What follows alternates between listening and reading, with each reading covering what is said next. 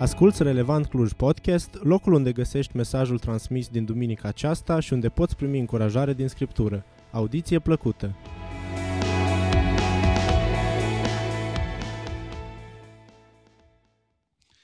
Bună dimineața!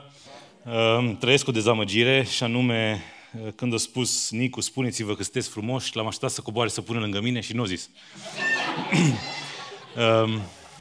Dar nici eu nu i-am spus. Deci îi reciprocă situația. Oricum îmi place cum încurajez oamenii să se simtă bine, numai că nu mi-ai făcut și mie bucuria. E ok, mă duc acasă, măcar soția îmi spune. Mă bucur să fiu în dimineața asta aici și vă spun sincer, de când am bătut-o în cuie, că o să fiu aici în 19 iunie, adică undeva prin ianuarie, cred că. Multe lucruri s-au întâmplat și în țară, și în biserica asta, și în biserica de unde vin eu, de la Via. Însă Dumnezeu face ce face și îi întoarce pe oameni cu fața la El. Și la urma urmei de asta venim aici. Una dintre cele mai mari provocări pe care le am când călătoresc și cunosc oameni noi este să răspund la întrebarea cu ce mă ocup. De 15 ani de zile călătoresc, predic, slujesc în biserici și niciodată n-am știut cum să răspund la întrebarea cu ce te ocupi, astfel încât să stârnesc discuția, nu să o închei. Pentru că aș fi foarte ușor să spun, sunt pastor. Și acolo se încheie discuția. Însă am auzit pe cineva folosind o ilustrație foarte bună, am adaptat-o și vreau să vă relatez și vouă. Și atunci mă pun lângă cineva într-un mijloc de transport, cineva îmi face cunoștință cu cineva și când mă întreabă cu ce te ocupi, zic că lucrez pentru o multinațională. Și deja lucrurile încep să devină interesante, nu-i așa? Ești ITist? Nu, doar cont de Facebook am și e-mail. Cam ăla e nivelul. Dar cu ce te ocupi? Păi, uite, ți-am spus, lucrez pentru o multinațională, bine, dar de unde îi? Dacă e multinațională, ți-am că e mai multe țări. Zic, păi, probabil că în fiecare țară din lume. Serios? Atunci lumea deja începe să fie foarte interesantă. Zice, și cât de veche e multinaționala asta? Probabil că e cea mai veche din lume. Și deja lumea începe să fie foarte interesată, fiindcă nu se așteaptă să îl duc în direcția în care îl duc cu introducerea mea. Și ce face multinaționala asta? Zic, măi, creează spitale, școli, cimitire, încercăm să asistăm social cât mai multă lume.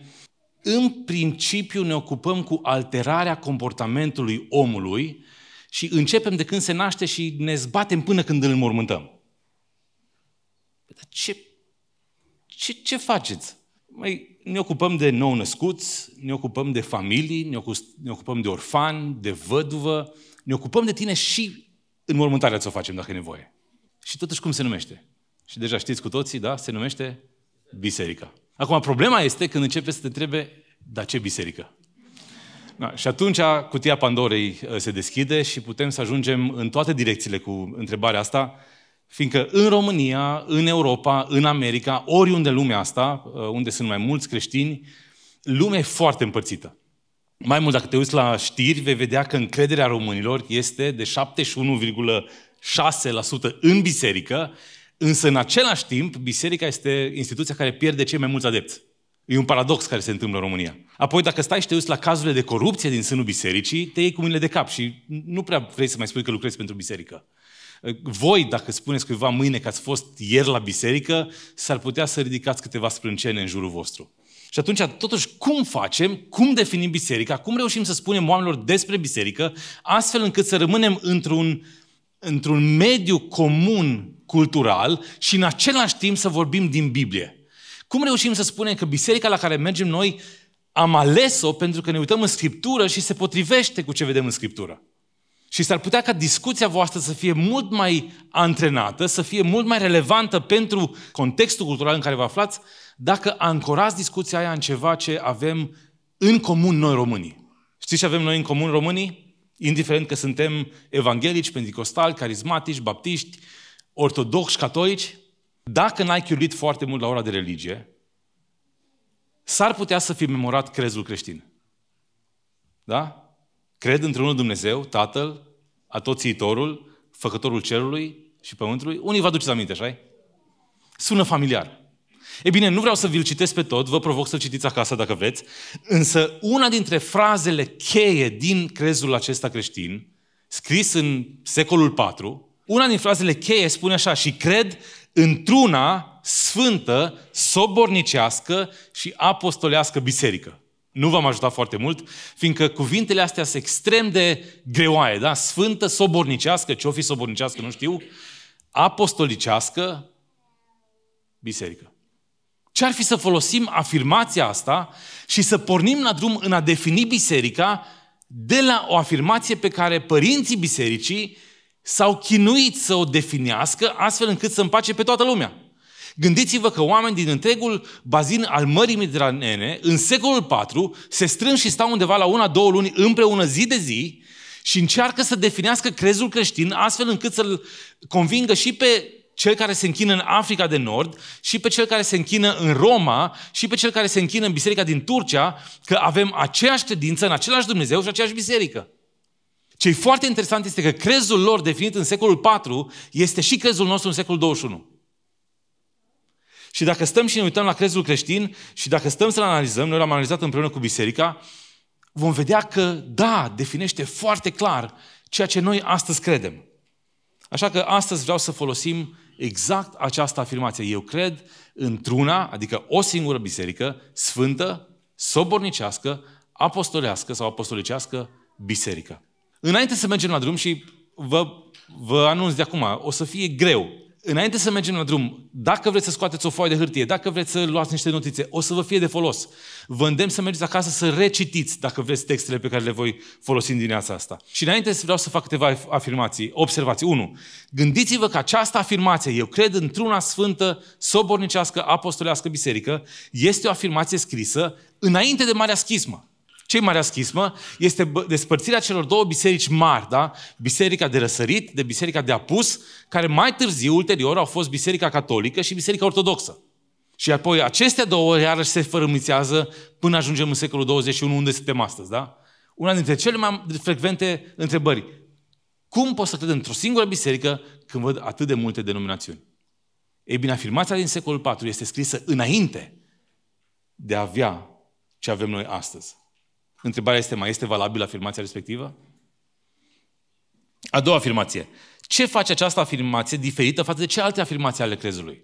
Fiindcă nu l-am citit, e mai greu să răspund la întrebarea asta, însă răspunsul este că această afirmație vorbește despre sine. Pentru că acolo, în secolul IV, părinții bisericii reprezentau biserica. Și ei spuneau despre ei ce cred cu privire la ei. Dacă este una să vorbești despre Dumnezeu, despre Fiul, despre Tatăl, despre Duhul Sfânt, despre cutare, în afara sinelui, când vorbim despre biserică, vorbim despre sine. Într-al treilea rând, aproape orice biserică, orice denominațiune creștină, orice organizație creștină din lume, aderă la crezul ăsta. Așa că noi, în Biserica Relevant, în dimineața asta, citim și mărturisim același crez pe care îl citesc și mărturisesc o biserică oarecare penticostală din Africa de Sud. La fel de bine cu o biserică creștină din India. Gândiți-vă ce specială e afirmația asta că, într-un fel sau altul, aderăm cu toții la ea. Și, într-al patrulea rând, Scriptura definește biserica, nu biserica definește Scriptura. Și asta e un punct cheie. Pentru că noi pornim de la Scriptură înțelegându-ne pe noi și nu noi, cu greșelile și toate problemele noastre, încercăm să definim biserica, fiindcă am ajunge nicăieri. Așadar, ce înseamnă una sfântă, sobornicească și apostolească biserică? Una afirmă unitatea, asta nu e greu de ghicit, sfântă afirmă distinctivitatea, adică este ceva total distinct de lumea asta, catolică sau sobornicească, și o să lămurim imediat de ce e catolică, afirmă universalitatea bisericii, și apostolească sau apostolică afirmă autenticitatea ei. Pentru că este pornită în secolul I, este pornită de apostoli în Fapte 2 și recent am citit și am sărbătorit, da, tot ceea ce ne arată Fapte 2, afirmă autenticitatea ei. Nu este un club social, nu este un aranjament cultural pe care noi, din fericire, l-am moștenit de la părinții noștri de la părinții lor și până în secolul I. Nu, autenticitatea ei este legată de Scriptură și de apostolii din Scriptură. Hai să vedem cum am ajuns la aceste 4 atribute. Repet, Scriptura definește biserica, nu biserica definește Scriptura. Așadar, hai să începem cu una. Începem în Ioan 17, care s-ar putea să fi fost un text pe care l-ați bănuit că ar fi la baza unității bisericii. 17 cu 21, Ioan. Mă rog ca toți să fie una, cum tu, Tată, ești în mine și eu în tine, ca ei să fie una în noi, pentru ca lumea să creadă că tu m-ai trimis. Eu le-am dat slava pe care mi-ai dat-o tu, pentru ca ei să fie una, cum și noi suntem una. Eu în ei și tu în mine, pentru ca ei să fie în chip desăvârșit, una, ca să cunoască lumea că tu m-ai iubit și că i-ai iubit cum m-ai iubit pe mine. Foarte nezan, nu? Rugăciunea Domnului Iisus așteaptă să fie răspunsă, să primească un răspuns, și răspunsul dat rugăciunii Domnului Iisus Hristos, Fiul lui Dumnezeu, este ca biserica să fie una, unită. Acum, întrebarea este, a primit răspuns rugăciunea asta sau nu? Întrebare grea. Hai să mergem mai departe, să vedem încă un text despre unitatea bisericii. Efeseni 4, de la versetul 1. Vă sfătuiesc, dar eu, cel întemnițat pentru Domnul, să vă purtați într-un chip vrednic de chemarea pe care ați primit-o. Cu toată smerenia și blândețea, cu îndelungă răbdare, îngăduiți-vă unii pe alții, în dragoste, și să căutați să păstrați ce? Unirea Duhului prin legătura păcii. Este un singur trup, un singur Duh, după cum și voi ați fost chemați la o singură nădejde a chemării voastre. Este un singur Domn, o singură credință, un singur botez. Este un singur Dumnezeu și Tatăl tuturor, care este mai presus de toți, care lucrează prin toți și care este în toți. Așadar, gândiți-vă că vine Domnul Iisus Hristos, se roagă pentru unitatea bisericii și vine Pavel și definește unitatea bisericii. Dar am subliniat retoric, căutați să păstrați unirea Duhului. Și asta deschide ușa la problema divizării bisericii. Dacă biserica e unită, una, de ce există atât de multe denominațiuni? De ce avem penticostali, de ce avem carismatici, de ce avem baptiști, de ce avem penticostali de mai multe feluri, de ce avem baptiști de mai multe feluri, de ce avem ortodoxi, de ce avem presbiterieni? Și putem să luăm sute de denominațiuni creștine care cu toții aderă la definiția pe care tocmai am făcut-o.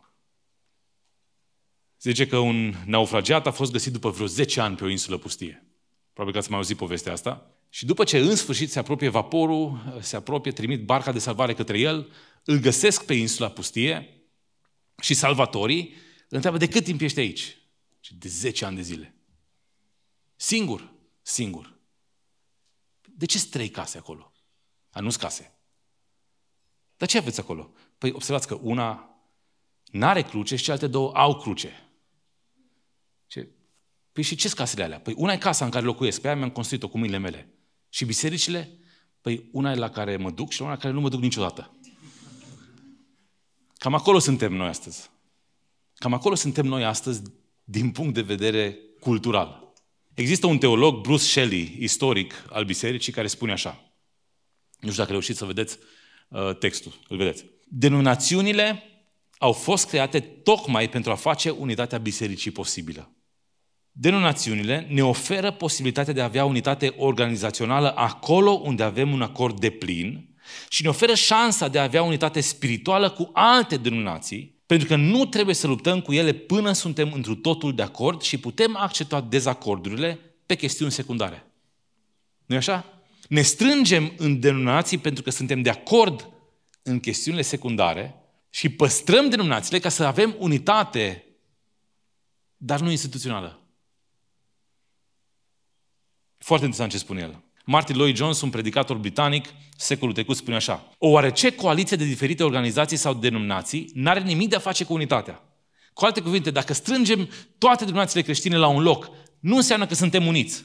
Ba chiar ar putea fi un pericol, spune el. Unitatea despre care vorbește Domnul este unitatea spirituală în Duhul, este unitatea Duhului bazată puternic pe adevăr. Bun, acum avem o problemă. Dacă am văzut ce înseamnă unitatea, hai să vedem care sunt limitele unității creștine. Până unde? Ce anume unim? Ce ne ținem pe una? Am citit Ioan 17, Efeseni 4. Hai să vedem care sunt limitele. 1. Prima limită este faptul că ce ne spune Biblia este că nu noi creăm unitatea creștină. Ea există deja. Cu alte cuvinte, când Iisus se roagă pentru unitatea bisericii care există și trebuie să continue. Noi trebuie doar să o promovăm și să o păstrăm. Doar că ea nu este instituțională, al treilea lucru. Și 4, ea este definită de Duhul prin aceeași voință, dragoste și scop pentru care existăm. Aceeași voință, să lăudăm pe Dumnezeu, aceeași dragoste pentru seminii noștri și pentru Dumnezeu și aceeași scop. Astea sunt limitele unității. Și anume, un Domn, o credință, un botez. Pavel oferă mai mult decât atât. Pavel vine și ne oferă un text în care ne arată care este limita unității creștine. Și dacă întoarceți în 1 Corinteni 15, să vedeți acolo așa. Vă fac cunoscut, fraților, Evanghelia pe care am propovăduit-o, da? Adică Evanghelia pe care am propovăduit-o. Asta e unitatea. Asta ne ține împreună. Și anume, prin Evanghelia pe care am propovăduit-o sunteți mântuiți, versetul 2, dacă o țineți așa cum v-am propovăduit-o. Și anume, v-am învățat înainte de toate, așa cum am primit și eu, că Hristos a murit pentru păcatele noastre. Fundamental, învățătura biblică despre viața, moartea și învierea lui Iisus Hristos este ceea ce ne leagă împreună. Că a fost îngropat și a înviat a treia zi după Scripturi și că s-a arătat lui Chifa, apoi celor 12. Învățătura biblică despre moartea, viața și învierea lui Iisus, existența și gravitatea păcatului, faptul că păcatul este prezent și plata păcatului este moartea, faptul că credința în Dumnezeu are implicații profunde în felul în care suntem afectați de păcat, și faptul că învierea și minunile sunt importante credinței creștine. Astea sunt lucrurile care, conform Scripturii, ne leagă, ne țin uniți. Și atunci stai și te uiți pe toată sfera asta de biserici pe care vezi în lume și trebuie să spui întrebarea: aderă la crezul creștin conform 1 Corinteni 15? Crede în păcat? Crede în iertarea pentru păcat? Crede în jertfa lui Hristos? Crede în asta? Da, atunci cel mai probabil că este o biserică creștină. S-ar putea să nu-mi placă mie, dar nu înseamnă că nu e biserică creștină. Bun, problema este ce facem cu cei ce se numesc creștini, dar predică o altă evanghelie. Aici e, de fapt, durerea pe care cei mai mulți o trăim. Pentru că se acuză creștinii unii între alții despre predicarea unei alte evanghelii. Avem o problemă cu definirea evangheliei și avem o problemă cu ce înseamnă predicarea evangheliei. Galateni 1,6 răspunde la asta și spune așa: mă mir că treceți așa de repede de cel ce v-a chemat prin Harul lui Hristos la o altă evanghelie. Nu doar că este o altă evanghelie, dar sunt unii oameni care vă tulbură și voiesc să răstoarne Evanghelia lui Hristos. Dar, chiar dacă noi înșine sau un înger din cer am venit să propovăduiască o evanghelie deosebită de aceea pe care v-am propovăduit-o noi, să fie anatema. Cum am mai spus, o spun și acum, dacă vă propovăduiește cineva o evanghelie deosebită de aceea pe care ați primit-o, da? Ce am primit, aia din Corinteni 15, să fie anatema. Cu alte cuvinte, în momentul în care cineva vine și ne spune altceva despre Hristos, despre viața Lui, despre păcat, despre iertarea păcatului și despre învierea Lui Hristos, ăla nu-i creștin. Menținerea unității creștine este condiționată de Evanghelie și de ceea ce înseamnă ea pentru mântuire. Biserica este unită, unitatea este în Duhul, bazată pe adevăr, iar acest adevăr trebuie cunoscut, păstrat și păzit. Atenție! Dezbinarea nu este între baptiști și penticostali, între ortodoxi și catolici sau între creștini după Evanghelie și luterani, ci despărțirea trebuie să fie între cei ce se închină adevăratului lui Dumnezeu, crezând întru totul Evanghelia, și ceilalți. Acolo trebuie să fie dezbinare. Trebuie să păstrăm Evanghelia curată cu orice preț, dar nu unitatea cu orice preț. Și o spun cu foarte mare atenție. Noi trebuie să ne luptăm să păstrăm Evanghelia curată, nu unitatea curată. Când cineva știrbește Evanghelia, rămânem lângă Evanghelie, nu lângă acel cineva. Care sunt implicațiile? Am pornit doar de la una, cred într-una biserică. Care sunt implicațiile? Implicațiile sunt vis-a-vis de cum ne purtăm unii cu alții, cum ne asociem unii cu alții, cum ne închinăm unii cu alții care sunt relativ diferiți de noi. Știți cum? Cu toată smerenia și blândețea, cu îndelungă răbdare, îngăduiți-vă unii pe alții în dragoste și căutați să păstrați unirea Duhului prin legătura păcii. Ăsta e răspunsul. Așa ne purtăm unii cu alții. Hai să mergem mai departe, pentru că biserica este una, dar este și sfântă. Gândiți-vă că biserica este sfântă și când ne uităm la știri, când ne uităm în biserică, când ne uităm în scandalurile care sunt în biserică, e foarte greu să afirm despre ea că este sfântă. Și texte unul după altul vorbesc despre sfințenia bisericii. El ne-a mântuit și ne-a dat o chemare sfântă. Dacă cineva se curățește de acestea, va fi un vas de cinste, sfințit, folositor. Sfințiți și prea iubiți, voi aleșii mei. Voi sunteți o preoție sfântă, voi sunteți un neam sfânt. 1 Corinten 3:17, Efeseni 5:27, Coloseni. Câte și mai câte vorbesc despre sfințenia bisericii, despre sfințenia comunității să fie trupul lui Iisus Hristos. Și toate lucrurile astea stau în antiteză, cap în cap, cu ceea ce vedem. Există un principiu, se numește simul justus et peccator. În același timp drept, dar și păcătos. Noi am fost chemați să fim sfinți, dar încă trăim în lumea asta. Și Pavel numește pe cei din biserica din Corint sfinți. Gândiți-vă în felul următor. 1 Corinteni 1:2. Pavel, chemat să fie apostol al lui Iisus Hristos prin voia lui Dumnezeu, și fratele Sosten, către biserica lui Dumnezeu care este în Corint, către cei ce au fost sfințiți în Hristos Iisus, chemați să fie sfinți, și către toți cei ce cheamă în vreun loc numele lui Iisus Hristos, Domnul lor și al nostru. Aceiași credincioși care au fost chemați să fie sfinți, care au fost sfințiți și care se cheamă pe Dumnezeu, sunt descriși tot în 1 Corinteni 6:9. Nu știți că cei nedrepți nu vor moșteni împărăția lui Dumnezeu?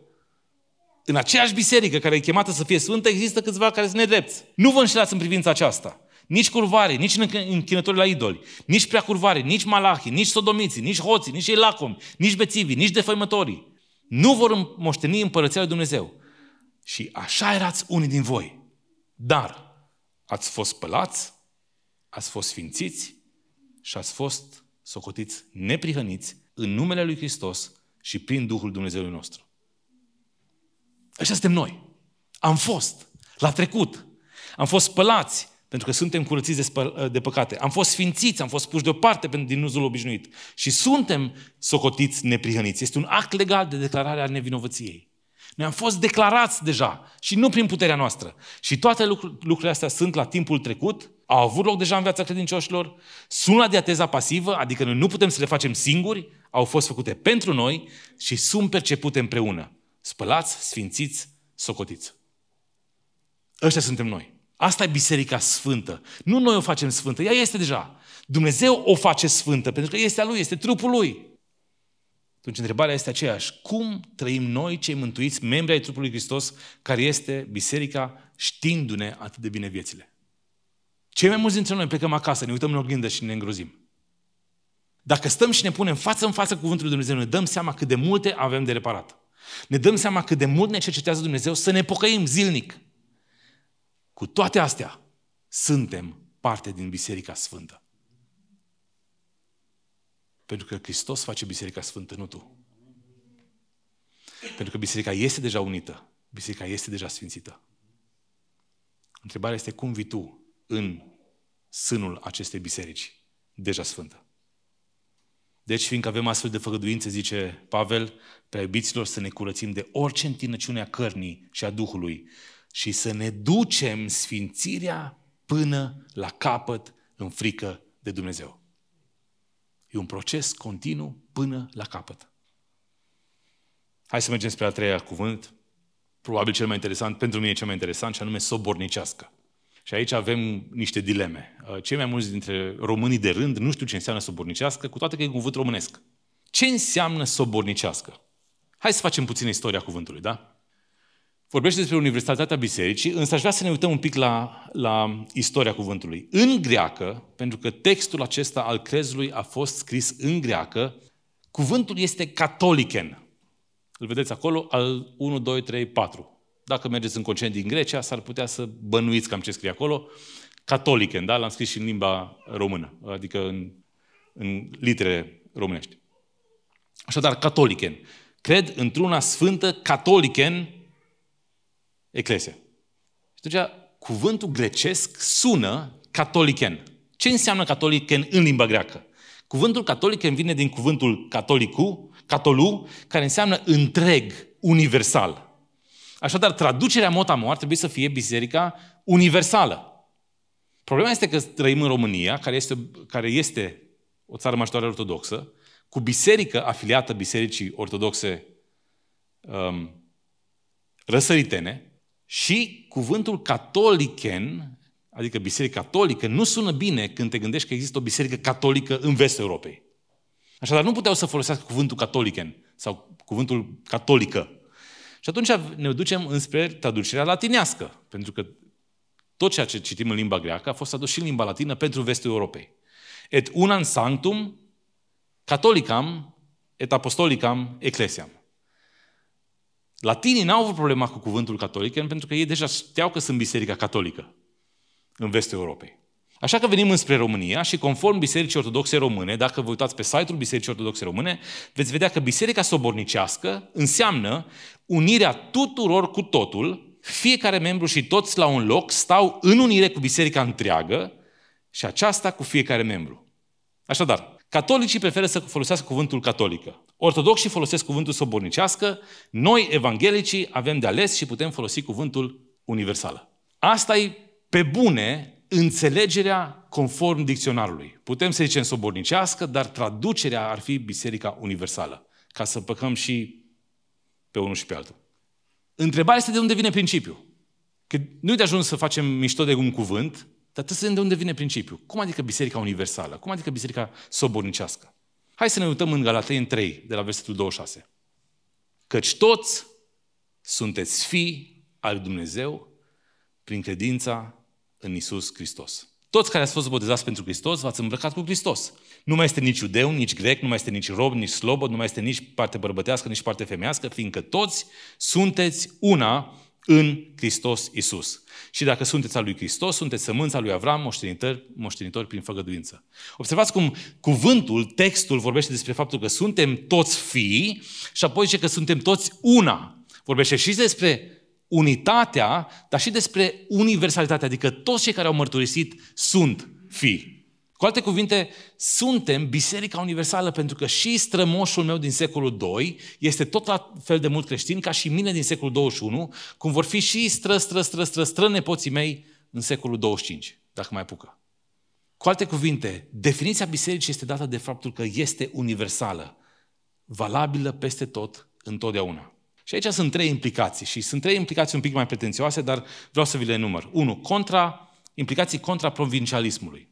Cu alte cuvinte, dacă biserica este prezentă în toate culturile, în toate perioadele istoriei, ea nu poate fi limitată la o singură țară, un singur cult sau cultură și nici unui singur individ. Fie el cu sau fără cravată. 2. Contra sectarianismului. Universitatea bisericii trebuie să arate cât de multe lucruri ne unesc pe cei din biserici atât de diferite, iar accentul trebuie să fie pe ce ne unește, nu atât de mult pe ce ne desparte. E foarte opus cu ceea ce vedem des astăzi, pe diferite vloguri, youtuberi și așa mai departe. Hai să vedem ce ne unește. Și 3, contra partizanismului. Cu alte cuvinte, Universitatea Bisericii demonstrează cât de păcătoasă poate fi segregarea pe bază de statut social, economic sau chiar rasial. Și noi românii suntem rasiști. Îi avem pe noștri, față de cei cărora le arătăm cât de rasiști suntem.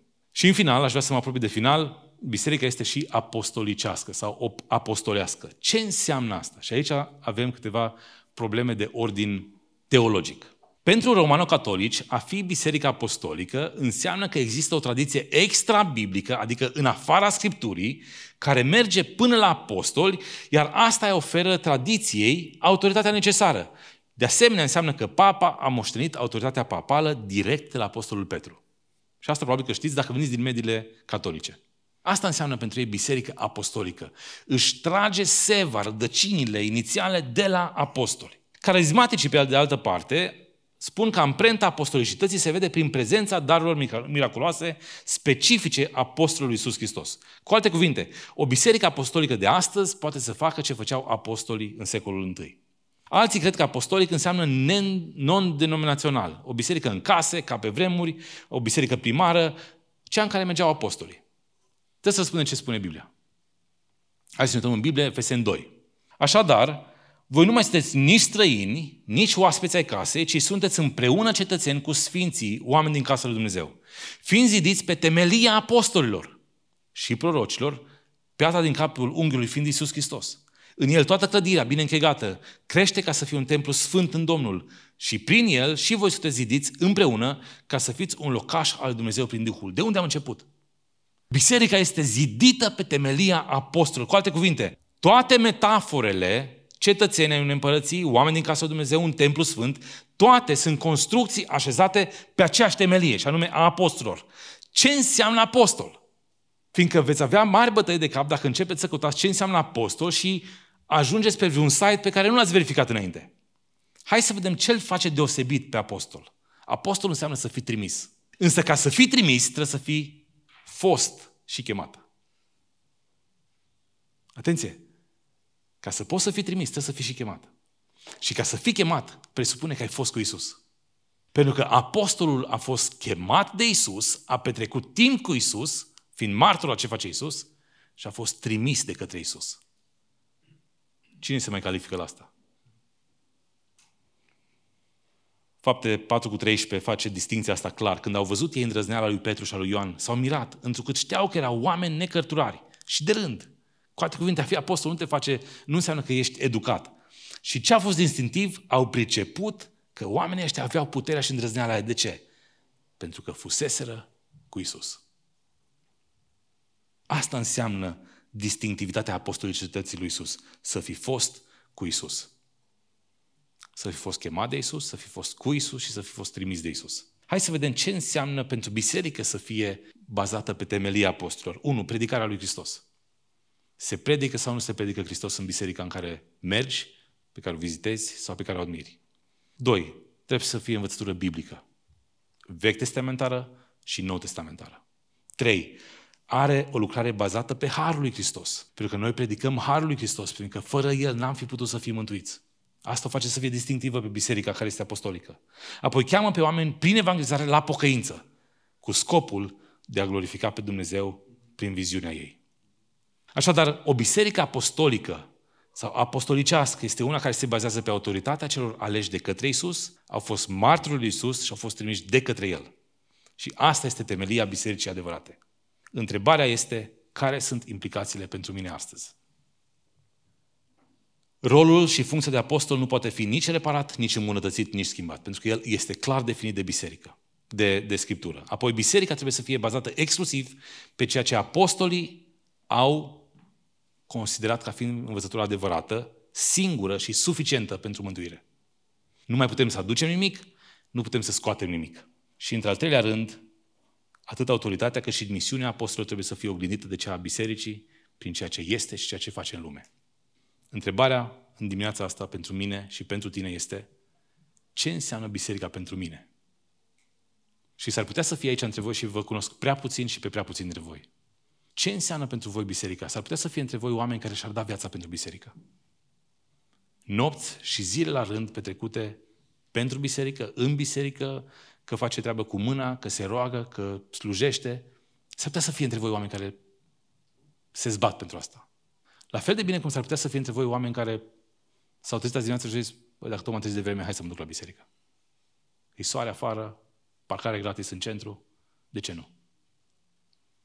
Astea sunt două extreme. Întrebarea e: unde ești tu? Ce înseamnă biserica pentru tine astăzi, aici și acum? Este ea trupul lui Hristos? Și dacă este trupul lui Hristos, ești membru în trupul lui Hristos? Și dacă ești membru în trupul lui Hristos, vezi unitatea ei și poți să te închinzi și cu fratele tău care poartă cravată și nu știe altfel? Dar poți să te închinzi și cu sora de la țară care vrea cântări din cărțile negre, roșii sau ce culori sunt în zona din care veniți? Dar poți să te închini cu unul care nu vorbește limba ta? Te lupți pentru sfințirea ta în fiecare zi? Apoi, poți să te uiți în istorie și să zici: mai chiar și cântările gregoriene, tot închinare este? Poți să te uiți în istorie și să te uiți peste gardul denominațional și să vezi că acolo unde e strictețe și mult legalism, oamenii se închină și-s frații tăi? Dar poți să te uiți și peste gardul ăsta și să-l vezi pe unul care nu mai știe unde să pună punct la libertățile pe care și le îngăduie și să zici: mai și omul ăsta se închină? E greu. Și apoi, ești tu convins că ceea ce faci este temelia apostolilor?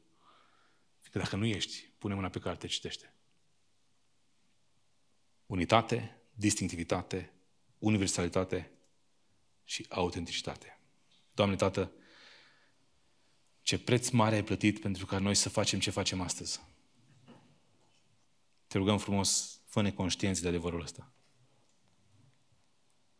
Doamne, am vrea să trăim așa cum ne spune Scriptura. Să ne ducem sfințirea la capăt.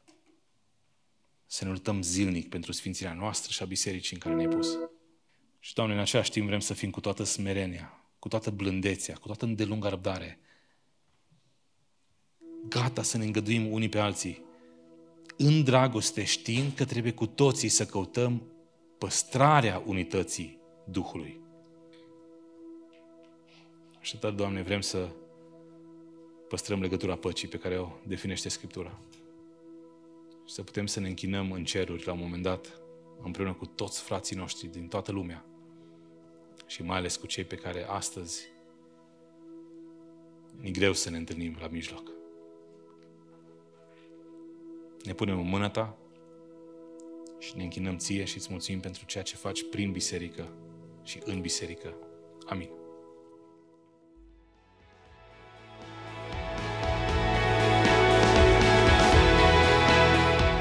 Mulțumim că ai ascultat acest mesaj.